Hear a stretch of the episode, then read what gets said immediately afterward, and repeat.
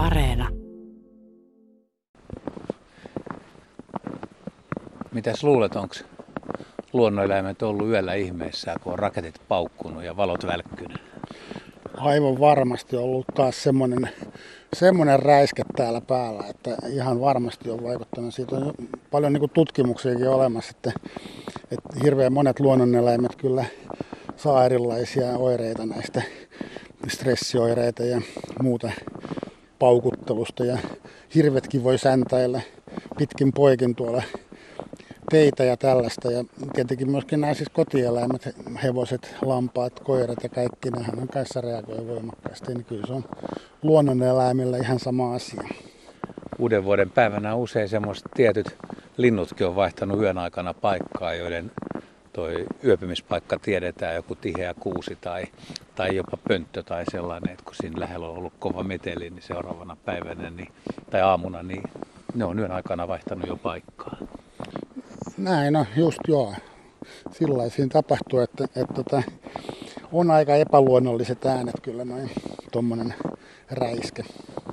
Mutta tämä uusi vuosi, meillähän tämä on niin kuin tammikuun ensimmäinen päivä ihmisillä ja tämä nyt on luotu tällainen systeemi, mutta luonnossa, kun mietitään sitä uutta vuotta ja aika monta kertaa sitä on pohdittukin, että onko luonnossa minkäännäköistä vuodenvaihdetta ja itse on ainakin ajatellut sillä lailla, että se on silloin jo viikkoa aikaisemmin joulukuussa 22. päivä tai suurin piirtein milloin hiljalleen rupeaa päivä pitenee. Et periaatteessa niin kuin luonnon uusi vuosi on aikaisemmin kuin ihmisillä. Joo, siis 20, jo, 22. päivä talvipäivä seisaus, niin silloin tapahtuu tämä tavallaan muutos siihen valon määrään kylläkin hyvin hitaasti, että ei ole kyllä kalenterin tekijät ihan varmaan ollut ihan tismalleen tarkkaan jäljellä tästä. Tai sitten on, mutta on laittanut vain sen sitten juuri tähän meidän kalenterimme ensimmäinen tammikuuta sen vuodenvaihteen, mutta, mutta kyllä se vuosi tavallaan vaihtuu jo, jo silloin ennen meidän joulua. Ja tota, silloinhan rupeaa tietenkin luonnossa tapahtua aika paljonkin muutoksia, eli kun tämä systeemi vaihtaa vähän näin niin kuin rullaussuuntaa tietyssä mielessä. Mutta se alku on tosiaan aika hidas päivän pituus. Ei ihan niin vaan lähde käyntiin.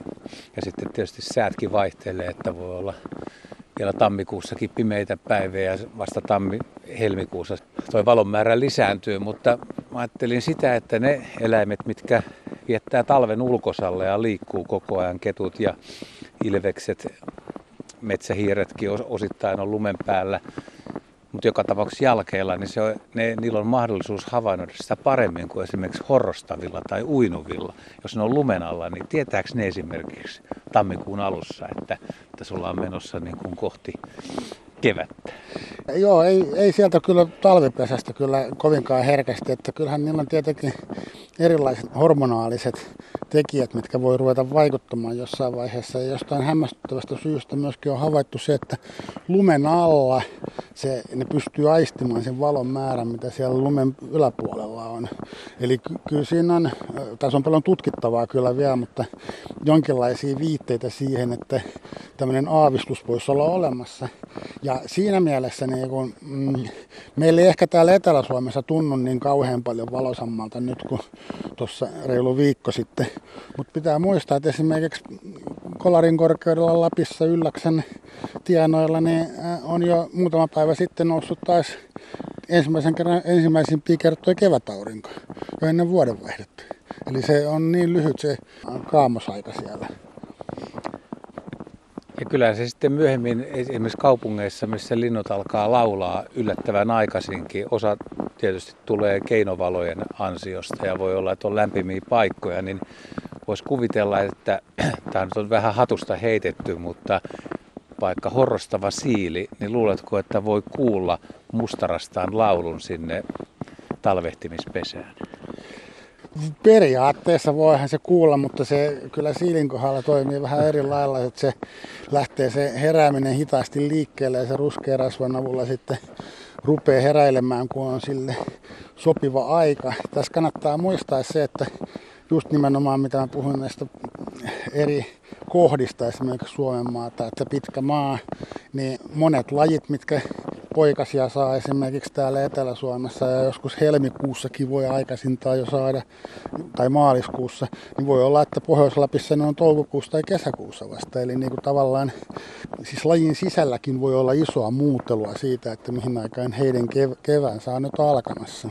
Mutta siis niin kuin tuohon siivikysymykseen on kyllä pakko vastata, että en mä kyllä usko, että se välttämättä mitenkään reagoisi siihen lauluun, koska ne on kyllä aika kanttu vei, kun on siellä horroksessa. Yllättävän aikaisin kuitenkin tietyt eläimet, esimerkiksi vaikkapa kaikille tuttu orava, niin aloittelee jo kevätpuuhia. Että viime vuonna niin kuin näin tammikuussa lopulla jo ensimmäisen parittelun ja pidin sitä niin kuin todella aikaisena ja olin, olin suoraan sanoen hämmentynyt, että voiko se olla tähän aikaan vuodesta. Joo, siis hormonaaliset muutokset rupeaa tapahtumaan jo kyllä niin kuin hyvissä ajoin ja niitä ei kyllä näy välttämättä ulospäin ollenkaan, mutta kyllä siellä eläimen syvällä sisimmässä rupeaa jo pikkuhiljaa kypsymään ajatus iloisesta keväästä ja iloisesta paritteluista kyllä hyvinkin varhaisessa vaiheessa, mutta se niin kuin monesti luonnossa asiat tapahtuu nopeasti, mutta nämä asiat tapahtuu sillä niin kuin viikkojen kuluessa, että ei välttämättä ole mitään äkillisiä tapahtuman muutoksia. Nyt ollaan saatu viettää hieno loppuvuosi, että tuli tosiaan lumi maahan aika aikaisin ja lumi on pysynytkin maassa suht hyvin ja ollut, ollut pakkaspäiviä ja ollut ihan kunnon talvipäiviä, niin tämähän on vähän niin kuin paluuta semmoiseen jo meidänkin nuoruuteen, että oli, oli ihan oikeita talvea. Mitä sä luulet, että eläimet, on, onko edelleen, niin tämmöinen on suomalaiselle lajistolle se kaikkein paras mahdollinen talvi? Kyllä se monesti on, monesti on, jos miettii esimerkiksi just näitä lumen päällä eläviä otuksia, niin kuin metsäjänikset sun muut, mitkä vaihtaa valkoisen talvikarvan, niin onhan se niiden niin kuin selviytymisen kannalta erittäin tärkeää. Ja sitten samoin myöskin nämä horrostavat talviunta viettävät lajit, niin semmoinen ulkona oleva pakkanen on oikeastaan parempi kuin sitten semmoiset vesisuojakelit, jolloin, jolloin niin kuin saattaa kastua sinne pesäänsä, missä on nukkumassa tai horrostamassa. Ja siitä voi tulla sitten sit kastumisesta isojakin ongelmia, jos sitten taas pakkaset palailee. Eli kyllä tämä oikeastaan meille on näille eläimille, mitkä täällä elelee, niin paras mahdollinen vaihtoehto. Ja samoin niin kun, jos niin mennään sun reviirialueelle näihin lintuihin, niin monelle linnullehan on myöskin tärkeää, että hankea on, minkä suojaa voi mennä. Kyllä, kieppiin päästä pujahtamaan, se on kylmä talvipäivä ja oikeastaan monelle, jotka tuolla etsii ravintoa oksistosta ja puiden rungoilta, niin pahintahan on se, että puiden rungot kastuu ja sitten taas jäätyy ja sitten ei pääse hämähäkkeihin ja toukkeihin ja muihin pieniin selkärangattomiin käsiksi. Nimenomaan, nimenomaan. No onko tässä tullut viime vuosien varrella mieleen mitään, että mitä ihmettelet tavallaan, että kuinka kekseliästä tämä luonto talvella on, että pystyy sinittelemään ja selviytymään Suomen luonnossa talven yli. Että tuleeko jotain lajia mieleen, jota aina palaa yhtäkkiä. Että se on kyllä aika outo. Että silleen se vaan selvittää talvea keväällä jatkaa taas puuhia.